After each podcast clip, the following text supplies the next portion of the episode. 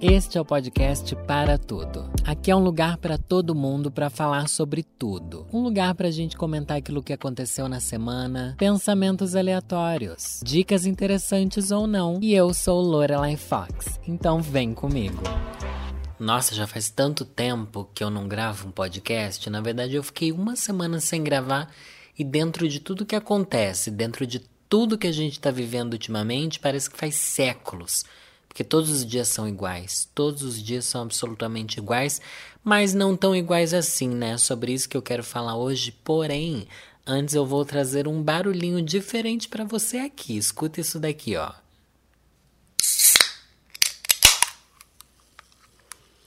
Ai, que sonzinho maravilhoso, já deu água na sua boca. Mas não, pessoal, não tô tomando uma cervejinha gelada. Acabou toda a cerveja que eu tinha em casa, que inclusive eu ganhei de marcas, tá bom? Marcas, podem me reabastecer de cerveja, porque não dura uma semana um engradado aqui. Então vocês podem estar tá mandando. Tô tomando aqui uma Coca-Colinha. É uma e meia da manhã, talvez seja errado eu tomar Coca-Cola esse horário, porque não vai me deixar dormir direito, porém quando que a gente tá dormindo direito na pandemia, né, pessoal? Nunca. Tô dormindo nunca direito. Um grande pesadelo tudo isso. E essa Coca-Cola daqui eu ganhei. Ganhei não, né? Veio num combo de comida que eu pedi esses dias. Eu tô tentando não pedir muita comida, viu, em aplicativo por aí. Mas tem dia que a gente fala assim, putz, vai, vai ter que ser, vai ter que ser. Eu vou ter que ter um mínimo de distração, de alegria que é pedir alguma comidinha diferente. Só que eu nunca tomo refrigerante. Daí ela ficou na geladeira, abri a geladeira ali agora, falei: "Quer saber? Palmas para você, Coca-Cola. Tá no momento de tomar". Daí, numa das comidas que eu peço ultimamente, que eu tenho pedido, é um combo de pastelzinho. Daí eu peço junto um combo de quibe. Adoro quibe, gente. Quibe é aquela coisa que eu como sem peso na consciência, porque eu acredito que tem menos caloria do que um pastel. Não sei se faz sentido, porque é mais carne, né? É carne e farinha. Então eu acho que tem mais proteína do que, enfim do que carboidrato e tal. Eu adoro quibe. Sem contar que é muito gostoso, né, gente? É muito gostoso. Daí, nesse combo que eu peço, nossa, nada disso tinha a ver com o que eu queria falar hoje, mas vamos, vamos que vamos, né? Seja o que Deus quiser. E, eles mandam às vezes uma sobremesa. Não tá escrito lá no aplicativo que vai vir uma sobremesa, então toda vez vê uma sobremesinha diferente, acho que é um mimo. Ou é um mimo, ou às vezes eu penso que é uma coisa que tá perto do prazo da validade e como o restaurante não abre mais, só faz entrega, eles estão tentando liberar o máximo possível essas sobremesas. E daí esses dias veio um açaí. Ai, Deus, veio um açaí. O açaí bonitinho, pote, grandinho, assim, não era pequenininho, era médio, assim, um açaizinho médio. Eu pensei, putz, as pessoas amam açaí. Alguém poderia estar muito feliz recebendo esse açaí, mas não sou eu. Não sou eu, porque eu não gosto de açaí, eu detesto açaí. Açaí tem um gosto de terra com adoçante. É isso. Açaí tem esse gosto. E agora eu tô naquela coisa assim. Poderia dar para alguém esse açaí? Poderia. Vou dar para quem? Eu não vejo mais ninguém ninguém mais existe, dele tá lá no congelador. Toda vez que eu abro para pegar gelo, é gelo que eu busco, tá? Não são os destilados que eu deixo ali no congelador. É gelo mesmo. Eu vejo o açaí lá dele me lembra assim, tipo, Danilo, será que você vai ter que enfrentar esse desafio de aprender a gostar de açaí? Só para não jogar uma comida fora, porque eu detesto jogar comida fora. Agora na quarentena eu percebi que eu sou alguém que joga pouquíssima comida fora eu não deixo as comidas estragar. Primeiro que eu como tudo que eu ponho no prato.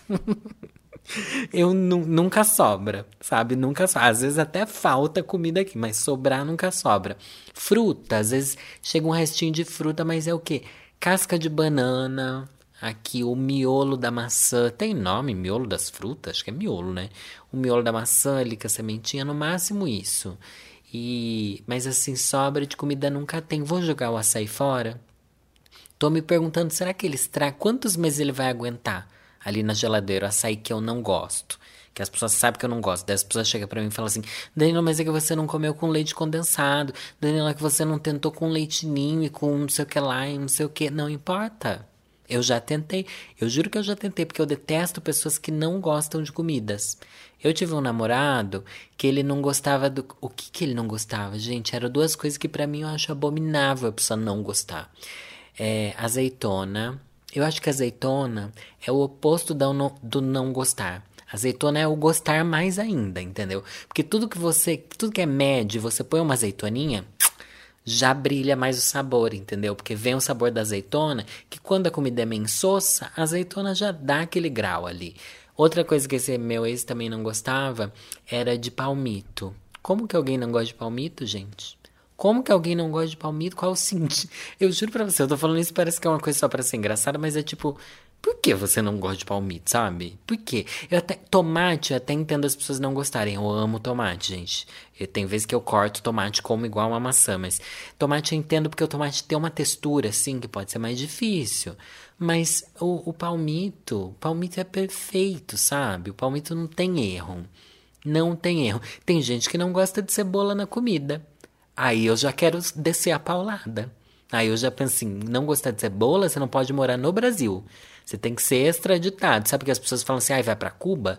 Eu quero mandar as pessoas para Cuba porque elas não gostam de cebola. Será que em Cuba as pessoas não comem cebola? Não sei. Você entendeu, né? Quero mandar a pessoa para fora do Brasil porque faz muito parte da nossa alimentação. Eu tanto não gosto de açaí que eu já falei disso num vídeo, eu acho, antigo. Acho que nos 50 Fatos Sobre Mim, um vídeo clássico do meu canal, um dos que as pessoas mais viram.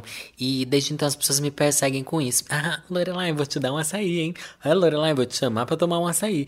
E primeiro que eu acho tão cafona a pessoa te chamar para tomar um açaí. Isso é meio que uma gíria hoje em dia ah, vamos tomar um açaí qualquer hora, não sei o que lá. Igual essa coisa de comida japonesa. Gosto de comida japonesa. Gosto de sushi, essas coisas. Mas existe uma febre, um culto em cima disso, né? É uma coisa meio coaching também. Eu não entendi.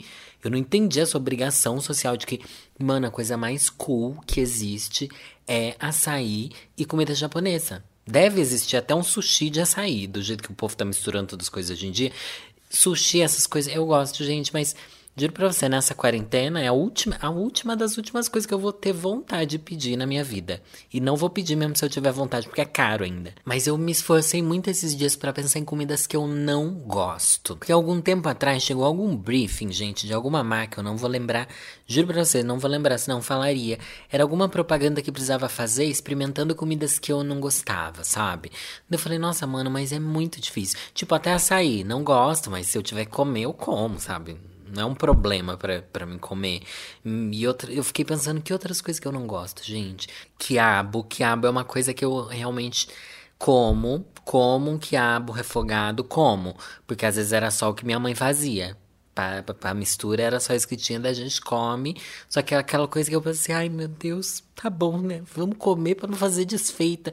Porque você não comer a comida da sua mãe é uma grande ofensa é, não é só uma ofensa, é você ser um ingrato, desgraçado, que o inferno tem um espaço dedicado a você. Eu lembro que quando eu trabalhei com a Gilcele, Gilcele falou assim: ai, elogia a comida da sua mãe. Se você gosta da comida que ela faz, ou mesmo quando você não gosta, elogie o que ela cozinha. Eu fiquei assim pensando, ué, será que eu não elogio a comida da minha mãe? Realmente eu não elogiava. E eu gostava, eu gosto muito da comida da minha mãe, sinto muito saudade. Acho que ela cozinha super bem. E eu via que ela tinha esse problema de achar que ela não cozinhava bem. De achar que ela não sabia fazer as coisas certo. Porque meu pai reclama muito da comida. Qualquer coisa que você vai fazer, ele vai reclamar. Meu pai nunca sabe elogiar nada. Ele só sabe reclamar de absolutamente tudo. É uma coisa natural dele, é uma coisa que cresceu com ele. Tudo que ele vê na televisão, ele reclama. Tudo que ele vê em casa, ele reclama. Tudo que ele. Sabe? Todo, todos os assuntos dele giram, giram em torno de reclamação. Mas não como uma pessoa amargurada, mas sim como alguém meio diva depressão, sabe? Que só fala mal das coisas. Mas meu pai é um fofo. Um beijo, pai, pra você que tá me ouvindo. E só que eu pensei assim, mano, eu também não elogio. Eu posso até não falar mal da comida da minha mãe, mas não elogio. Comecei a elogiar, gente. A cara da véia mudou, juro pra vocês. Eu sinto que ela mudou bastante. Eu elogiar tudo que ela faz. Ai, seu arroz é gostoso. Arroz é a coisa mais simples, a coisa mais banal. Sabe? Elogia, porque você já não tá cozinhando, você já, você já é um peso. Você é um peso. Ah, você pode achar que não, mas você é um peso em cima das pessoas que te criam. E você ainda não vai nem elogiar a comida que as pessoas te fazem. Sempre elogie o que as pessoas fazem para você comer. E não fale assim, ai, podia ter feito assim. Ai, faltou um pouco disso. Ai, não sei o que lá. É, é péssimo quem faz isso. E eu lembrando desse meu ex que não gostava de azeitona, outro ex que não gostava de palmito, tive ex que não gostava de tomate também. São essas pequenas coisas, gente, que ao longo da relação, ou você começa a olhar para aquilo com carinho na pessoa e fala assim: ai, que bonitinho, ele não gosta, vou pedir esse lanchinho, mas para ele é sem tomate. Ou você olha assim, ou você pensa: nossa, que inferno esse desgraçado, de novo vai surtar porque vê um pedaço de tomate no negócio. Existem os dois extremos. Um leva ao amor, ou talvez à ilusão. O outro leva ao ódio e ressentimento. São pequenas coisas, pequenos tijolinhos que você vai colocando nessa grande muralha que é o relacionamento muralha. Eu devia estar falando um castelo, né? Porque eu acho que a muralha significa mais o, a, o rompimento das coisas. Mas enfim, eu sou bem amargurada. Fiquei pensando, várias dessas pequenas coisinhas a gente vai pegando um ranço tão grande, né? Às vezes uma música que você ouve com a pessoa, daí começa a te irritar. Às vezes o jeito que ela mexe no cabelo. A risada das pessoas não te irrita, às vezes. E quando você começa a pegar ranço da risada do seu namorado, gente, Olha, você já devia ter terminado há muito tempo. Antes que da próxima vez que ele der uma risada perto de você e você se irritar, você virar um murro na boca dele e ele perca os dentes. E eu comecei a pensar, o que será que mais irrita? E o que será que as pessoas mais odiavam nos ex-namorados delas? E essa é a pergunta que eu fiz lá no Twitter. Reclamando com Lorelai. Gente, faz quatro horas que eu coloquei a seguinte pergunta: Qual a coisa que você mais odiava no seu ex? Em quatro horas tive 1936 respostas. Sim, sou famosa no Twitter, pode me seguir lá, eu sou Lorelai Underline Fox.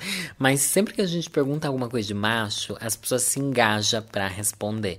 E eu sabia que não seria diferente perguntando de ex, ainda mais porque estamos às vésperas do Dia dos Namorados. E vamos a algumas das respostas. Eu não vou falar o nome das pessoas porque elas estão falando mal de ex, né? Então às vezes é melhor não expor elas. Por mais que elas estejam lá falando publicamente, enfim. O Pedro, estou dando nomes fictícios, tá bom? Ou talvez não esteja por preguiça, mas como eu falei que é fictício, você não vai lá checar, né? Se é verdade ou mentira. Então você já percebeu que vou usar o nome das pessoas mesmo, mas sem dar muita indicação do arroba delas. Meu ex já demorou duas horas para escolher uma sandália havaiana. Pediu minha opinião. Ele foi embora para casa e só comprou a sandália dois dias depois. PS, comprou a que eu tinha gostado. Pedro, pelo que eu percebi, você não ficou com raiva dele porque ele demorou para escolher a sandália, sim porque ele não comprou na hora aquilo que você queria. Então, na verdade, o problema dessa relação era você. Próximo caso complexo de superioridade intelectual. Me tratava como se eu fosse burra. Gosto de homem inteligente mesmo, mas se achar por isso é muito nojento. Gente, o que essa menina daqui falou é o que muita gente respondeu. Muita gente falou que o ex falava com um ar de superioridade, que o ex é, queria mostrar que era inteligente, que o ex queria mostrar que a gente era burro e só ele sabia das coisas. Eu também já tive ex assim. E é muito ruim porque a gente começa a acreditar nisso. Porque no começo é tão maravilhoso a gente ter alguém que inspire a gente, que pareça, nossa, essa pessoa é super inteligente, eu vou aprender muito com ela. Mas se com o tempo a gente começa a sentir que essa pessoa meio que pisa na gente, óbvio que é ruim, né? Mas às vezes eu tenho medo de eu me tornar essa pessoa. Porque às vezes a gente pode falar sobre coisas que a gente sabe, que a gente entende, e acabar passando essa impressão de que a gente quer ser o senhor palestrinha, que sabe tudo e tem uma opinião formada sobre tudo, sabe? Eu tenho medo de ser essa pessoa que sabe das coisas e fala sem querer ofender os outros ou sem querer diminuir, mas que acabe causando isso. Porque quando a gente tem minimamente a nossa autoestima assim mais frágil, a pessoa pode falar uma coisa na boa e a gente também interpretar dessa forma. Então é uma coisa que eu sempre me pergunto, sabe? Próxima questão foi da Sarah. O fato dele nunca ter me amado de uma forma recíproca, plantando sonhos no meu coração de uma vida a dois, da forma como ele me ostentava para as pessoas. É mais ainda e mais ainda a forma covarde como terminou comigo. Olha, Sara, temos aqui um pequeno romance escrito no Twitter, hein? Escreva em um tweet a história da sua vida. Triste, essa coisa de reciprocidade é muito complicado, porque eu acho que as pessoas nunca vão gostar da gente da mesma maneira que a gente gosta delas, mas isso não significa que elas gostem menos. Talvez elas gostem do máximo que elas podem doar delas, da maneira delas. Talvez elas gostem com o máximo de intensidade que elas conseguem ter. E talvez elas demonstrem de outras formas que a gente não sinta. Porém, com o resto das suas histórias, eu percebi que ele era um lixo, porque essa coisa de plantar sonhos no meu coração de uma vida a dois, quer dizer que ele fazia um monte de promessas, né? Por isso que eu falo, nunca acredite em promessa, não. Na verdade, eu falo para vocês nem namorarem, né? Porque é uma coisa que eu acho péssimo um relacionamento. É a porta de entrada para você querer, enfim, acabar com a sua sanidade mental. Eu falo isso, mas eu já tive 16 namorados, né? Mas enfim. Ela ainda falou assim: é. E mais ainda a forma covarde como terminou comigo. A, a maneira com que as pessoas terminam dizem muito sobre quem elas são, né? Só que eu acho que essa é a melhor maneira de fazer você superar o seu relacionamento, sabia? Como a pessoa terminou com você. Se ela terminou de uma maneira amigável, de uma maneira que você viu que ele tentou deixar as coisas o menos sofríveis para você possível, se ele foi muito sincero e tal, você sabe que valeu a pena o que você viveu e que você pode superar aquilo de uma maneira bonita. Se a pessoa te abandona e, como ela disse aqui, da forma, de alguma forma covarde, mano, essa pessoa não merecia nem estar tá nos seus pensamentos. Você devia, tipo, nossa, que belo lixo, sabe? Não, não vai se importar com isso. Pelo menos eu sou assim. É, quero vingança de alguns, quero vingança de alguns. Tive namorados que terminaram de forma covarde e foram embora sem me contar que simplesmente estavam mudando. Tive isso também, passei por isso também. Depois assim, nossa, então. Então tudo aquilo que eu senti nem vale a pena, sabe? Eu fico assim, ai, como eu queria que tivesse dado certo. Nossa, que bom que não deu certo. Essa pessoa, tipo, não teve o um mínimo de consideração por mim. Ai, lixos. Camponesa de nobre coração fez a seguinte reclamação sobre o ex dela: que ele me botava para baixo para se sentir melhor com os problemas dele. E é quase a mesma coisa que a outra falou. Tipo, ele é baixinho. Acho que ele tinha complexo disso. Eu, alta e magra na época, Gisele Bündchen é louca, ela não falou isso, mas eu coloquei. Eu, alta e magra na época, ele me apelidou de perna longa e fazia questão de rir de mim, falando isso na frente dos amigos. Nossa, escroto e escroto. Conheço um menino que passou por isso, um amigo meu. Era bizarro como a gente tava em festas assim, e festa desse meu amigo mesmo, sabe? Tipo aniversário dele, e o namorado dele ficava fazendo piadas assim de depreciativas, sabe? Piadas com coisas que a gente sabia que não era engraçado pro nosso amigo. Porque uma coisa é você rir de uma coisa, uma coisa é uma coisa que você rir de uma coisa. Uma coisa é você rir de algo que a pessoa consegue rir junto e que é uma coisa que a pessoa sabe. Tem ali que ela sabe que é engraçado a respeito dela, que é um problema que ela mesma se aceita, daí todo mundo dá risada. Outra coisa é quando você percebe que a pessoa está rindo de alguma coisa que só faz você se sentir mal e constrangido. Ai, péssimo, amiga. Que bom que ele é seu ex, não é seu atual. A Bruninha falou o seguinte. O meu único ex-namorado, depois que foi na minha casa e eu só o levei lá uma vez, vivia para tirar sarro de mim na frente dos amigos. Como eu morava em periferia e minha casa era bem humilde, ele decidiu que seria legal caçoar para bancar o legalzão. Nossa, isso é tipo escroto num nível, num nível assim, ó. É triste, né? É, eu, eu, eu, quase surtei agora, mas eu pensei, nossa, na verdade é, é muito triste saber que a gente se abre e deixa pessoas assim entrar na nossa vida, sabe? Com a melhor das intenções a gente faz isso, abre o nosso coração, as pessoas entram e pegam essas coisas para só fazer mal pra gente. Mas tudo isso também tem que servir tem não, né? Mas pode acabar servindo para que a gente tire forças e consiga seguir adiante. Depois essa mesma Bru falou assim que Graças a Deus ela se livrou dele, já faz 10 anos que ela é casada e tal. Então ela fala assim: Olha, já sofri, mas hoje em dia eu tô aqui para humilhar vocês que estão sofrendo ainda. Obrigado, Bru. Alice falou o seguinte: Quando a gente namorava, ele não deixava eu ficar sozinha final de semana. Eu era obrigada a ir para casa dele mesmo sem vontade. Ah, ele não sabia cortar a unha do pé. Mas, mano, essa coisa de obrigar a pessoa a se ver no final de semana é muito complicado. é muito complicado, porque se você fala assim, ai, mo, mozinho, não sei como é que você chama aí o, lixo de pessoa que você namora aqui. Tô brincando, tá? Tô brincando só pra dar uma descontraidinha aqui.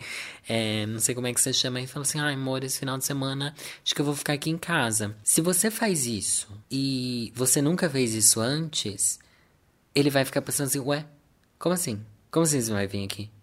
Como assim? O que, que aconteceu? Eu fiz alguma coisa de errado? Você vai ficar com alguém? Por que, que você não quer vir esse final de semana? Por que, que você quer ficar sozinho agora? Você nunca quer ficar sozinho? Sabe? Então, com o tempo, isso vai fazendo com que a gente se prenda.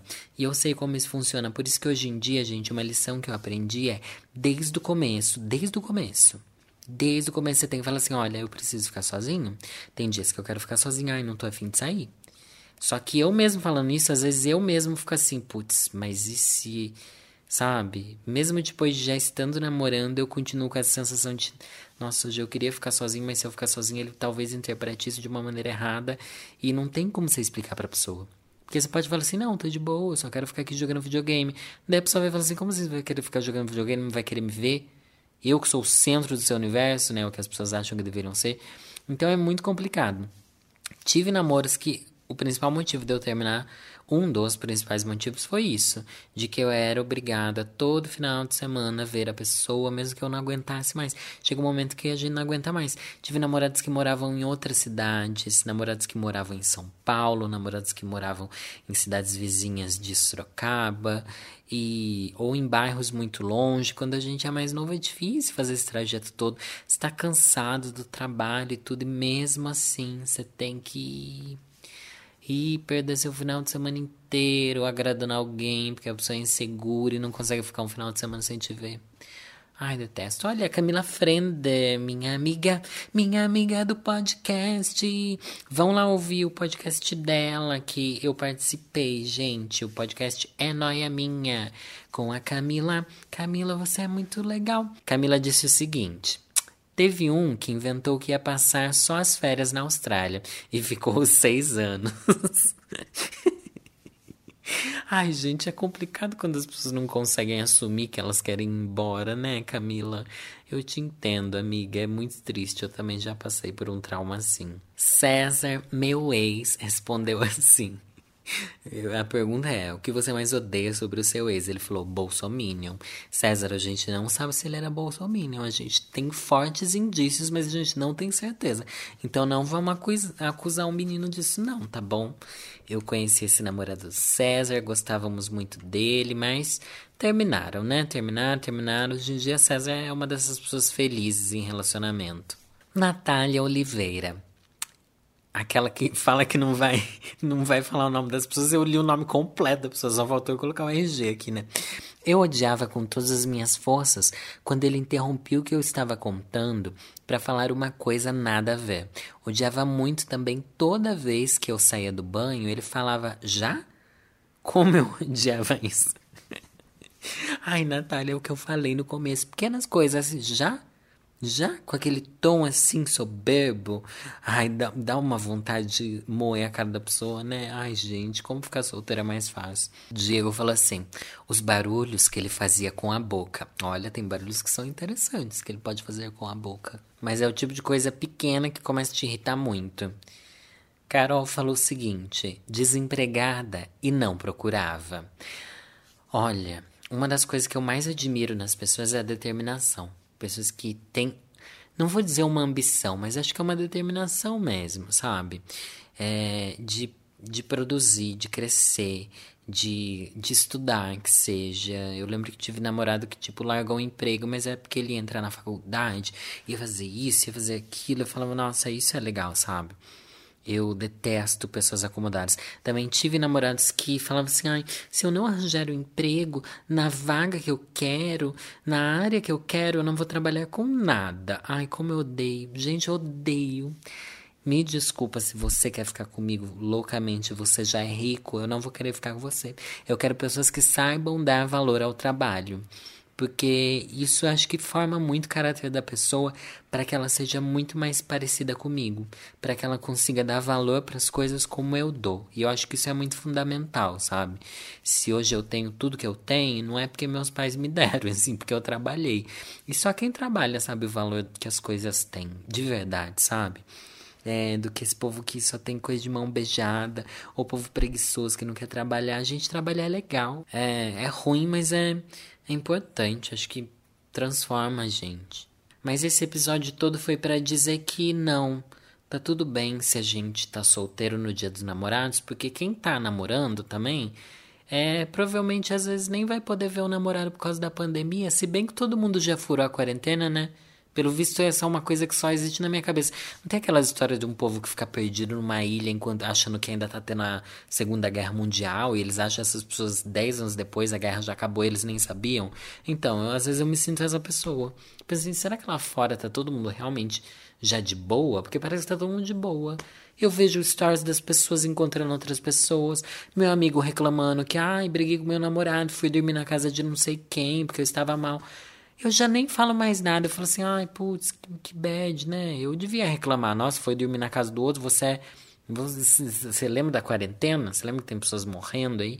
Parece que tudo já, já acabou, tá muito louco. E tenho também amigos que estão passando por crise, por quê? Porque eles estão respeitando a quarentena, mas os respectivos namorados não acham legal e quer porque quer encontrar no dia dos namorados. Olha, para quem tá passando por isso, Força, viu? Não vou falar pra você terminar, mas eu terminaria. Quer dizer, não sei se eu terminaria, né? Quando a gente gosta de verdade, a gente sempre acha motivo para passar pano pra pessoa. Mas isso diz muito sobre o caráter das pessoas, pelo menos para mim. Quem não tá nem aí pra quarentena, pra mim é, olha, não, não merece mais nada de bom nessa vida. Ai, como eu tô exagerada, gente. Tive altos momentos de surto nessa quarentena, mas isso eu vou deixar para o meu próximo episódio. E acho que mais do que nunca hoje, por ser um especial dia do, dos ex-namorados. ai, ai, o que a quarentena não faz, né, gente? Eu tenho que trazer a Florbela Espanca porque ela, gente, é a poetisa que mais sofreu por amor que eu tenho notícias. E antes que a gente termine, já peço para que você se inscreva no meu canal. Pera isso daqui não é o YouTube. E antes que a gente termine, já peço para você ir lá seguir o Instagram no arroba podcast para tudo e manda esse podcast para quem você acha que possa gostar, para quem você acha que precisa de bons conselhos de relacionamentos. E quem sabe eu não traga sempre, né, essa coisa de comentar sobre desgraça de relacionamento, que é um tema que sempre rende bastante. E como eu disse, a Flor Bela Spunk, ela sempre fala muito sobre relacionamentos não bem-sucedidos, né? Ou sobre mágoas, ou sobre términos, sobre um amor que ela nunca co conseguiu corresponder. Dizem que ela se matou. Eu não tenho certeza, quer dizer, na verdade, ninguém tem certeza se ela se matou, mesmo se ela simplesmente morreu em um acidente e tal. Estou aqui com o meu livro e esse poema se chama Ódio.